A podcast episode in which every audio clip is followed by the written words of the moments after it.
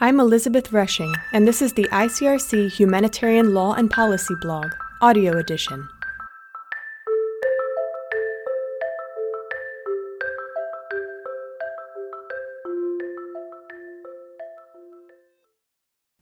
Beyond Access Three Considerations for Food Security and Famine Prevention During Armed Conflict. Over the past year, millions of people living in conflict affected areas have faced severe and acute food insecurity, and the numbers continue to rise. For many, seasonal food shortages are an intractable reality, but the situation is exacerbated by the increasing intensity and frequency of climate shocks, the long term economic impacts of COVID 19, as well as the disruptive nature of insecurity and armed conflict on global food systems. In this post, policy advisor Ariana Lopez More, associate Menti Kebede, and legal advisor Matt Pollard provide insight into the ICRC's perspective on the legal, diplomatic, and operational dimensions of efforts to prevent food insecurity and famine during conflict, as articulated in its upcoming policy brief. The authors reflect on how addressing the challenge of food insecurity and risk of famine in conflict is complex, requiring speed and long term commitment, as well as the involvement of many actors, and highlight the ICRC's three key asks. In January 2021, the executive director of the UN's World Food Program, David Beasley, briefed the UN Security Council and warned of a famine of biblical proportions in dozens of countries as a result of the COVID 19 pandemic. More than a year later, we see that the numbers of people at risk are only rising. According to the 2021 Global Report on Food Crises, Conflict and insecurity pushed almost 100 million people into acute food insecurity, a driver followed only by economic shocks at 40 million and weather extremes at 16 million. These causes should not be seen in isolation, but rather as mutually reinforcing and often also cyclical in nature, eroding people's resilience and coping strategies and leaving them unable to recover. The armed conflict in Ukraine is expected to further exacerbate global food basket prices, which will disproportionately impact those in other fragile and conflict affected communities around the world who rely on imports from Russia and Ukraine. Food insecurity and famine during armed conflict have long played a foundational role in the history of local and international humanitarian action, dating back to the Biafran War. It has also prompted an ever evolving technical, financial, operational, and diplomatic agenda. The Integrated Food Security Phase Classification, or IPC, created in 2004, offered an objective tool to monitor levels of food insecurity, with the aim, still elusive, of driving early and preventative action. UN Security Council Resolution 2417 of 2018 aimed to activate diplomatic levers to prevent and address food related crises during conflict. And humanitarian and development actors have invested in innovative tools to improve food production in changing environments. While progress has been made, the numbers are clear. Food insecurity is an enormous and enduring challenge.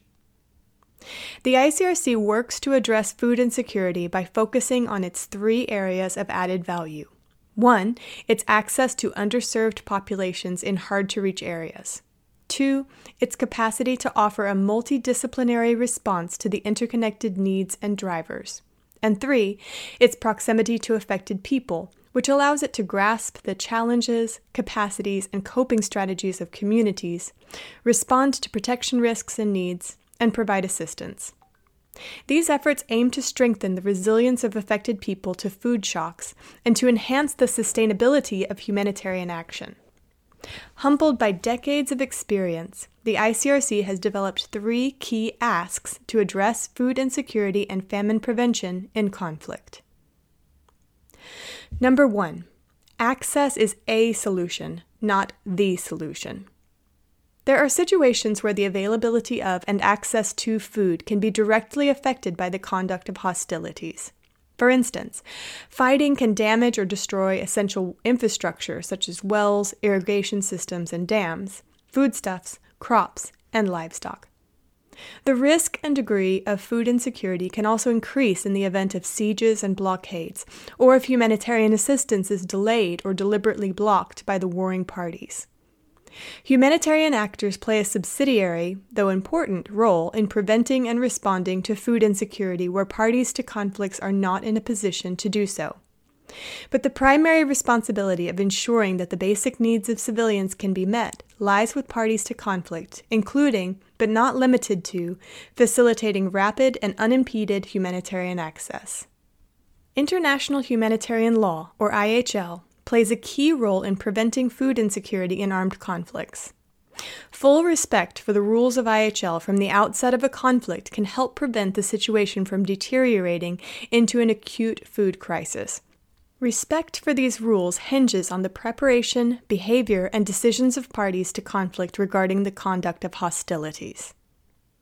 Stakeholders with influence over the parties to conflict have a role to play in ensuring respect for IHL and in reducing many of the other pressures created by armed conflict on food security.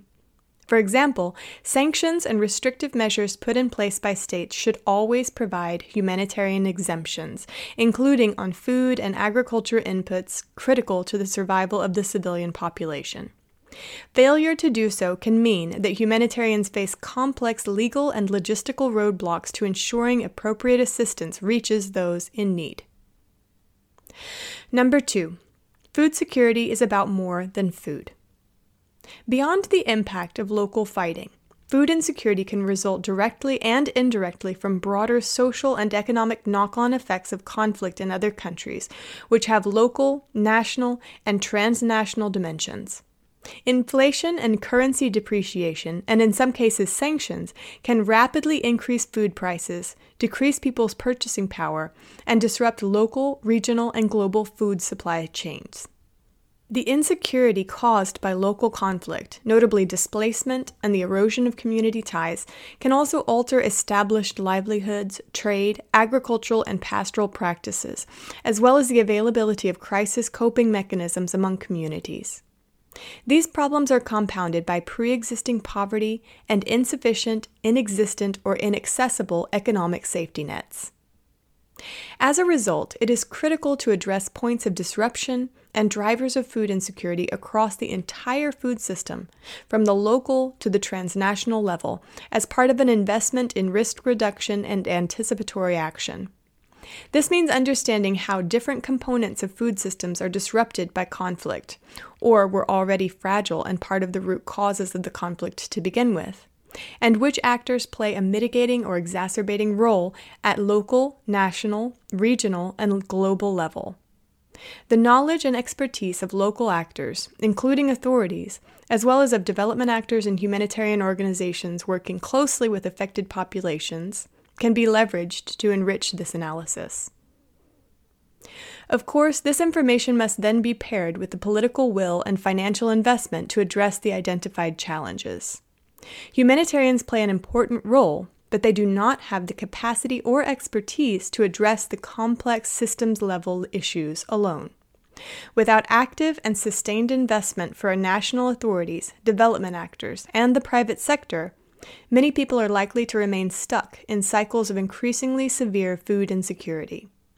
Early and preventative action is one of the most savvy investments that can be made at a time when humanitarian and development budgets are overstretched.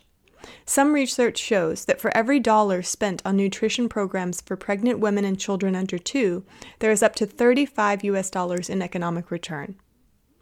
A sustainable response to the challenge of food security at the individual and systems levels requires smart partnerships and the willingness to work together across sectoral silos. Number three, breaking down barriers with inclusive responses. In conflict affected settings, vulnerabilities can arise from situational barriers which restrict the ability of people to reliably access food in sufficient quantity and quality. At the individual level, those living in a context of displacement, of heightened communal tensions and stigma, or in situations where movement is constrained, such as people deprived of their liberty, face particular challenges to reliably access food. At the community level, people living in places experiencing armed conflict are disproportionately affected by climate variability and extremes. The combined effects of conflict and natural hazards, such as epidemics, pandemics, and weather extremes, all exacerbate people's vulnerability to food insecurity, while at the same time limiting their adaptive capacity. Many low income households, especially those in rural areas, rely on their own food production for survival, to eat, and to earn a living. Shocks deriving from conflict, climate, or the global economy impact these individuals especially hard, depriving them of both food and the financial means to buy it or other essential goods. Conflict also exacerbates identity based barriers, resulting from individual characteristics and circumstances, which make people more vulnerable to malnutrition in food insecure situations.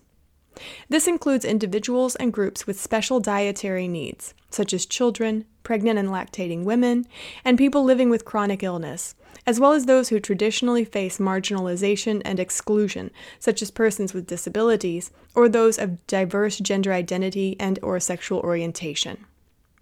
Prevailing norms and power dynamics can influence who is most at risk of malnutrition when food becomes scarce.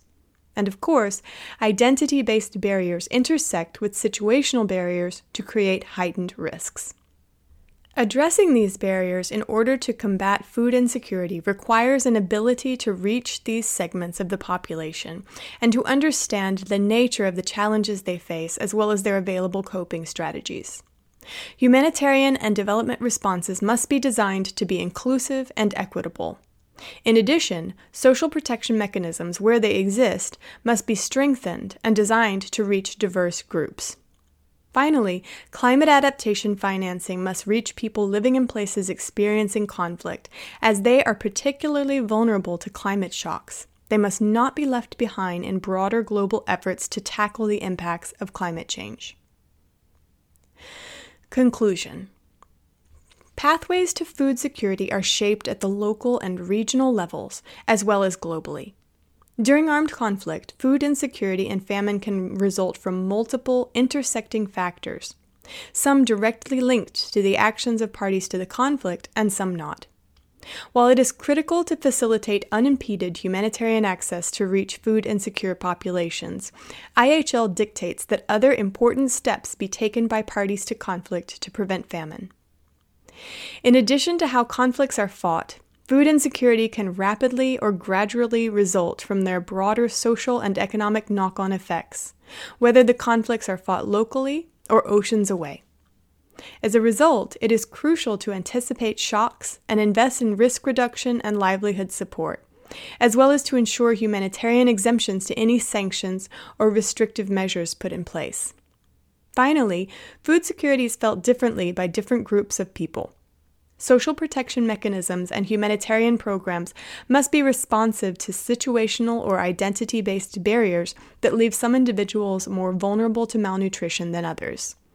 Though food security is an enduring problem that we will not solve overnight, we feel that greater attention in these three areas could have a tangible impact on the lives of those facing food insecurity around the world. If you enjoyed this audio recording of the ICRC Humanitarian Law and Policy blog, make sure and subscribe on our website and rate and review us on SoundCloud, iTunes, and Spotify. Thanks for listening.